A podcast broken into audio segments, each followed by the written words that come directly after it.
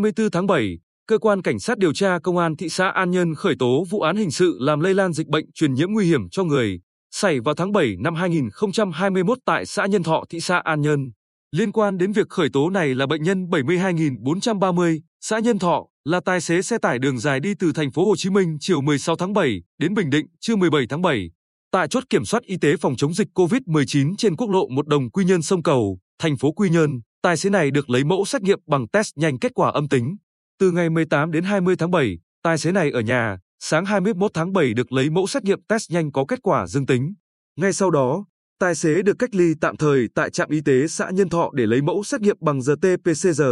kết quả dương tính với SARS-xê o vê hai. Cũng trong ngày hai mươi mốt tháng bảy, người nhà của tài xế này được cách ly tại Trung tâm Y tế thị xã An Nhơn để lấy mẫu xét nghiệm cô vít mười chín. Kết quả, con trai của tài xế có kết quả xét nghiệm R T P C R dương tính với SARS-xê o vê hai. Bệnh nhân bảy mươi hai nghìn bốn trăm ba mươi đã vi phạm các quy định trong công tác phòng chống dịch tại địa phương.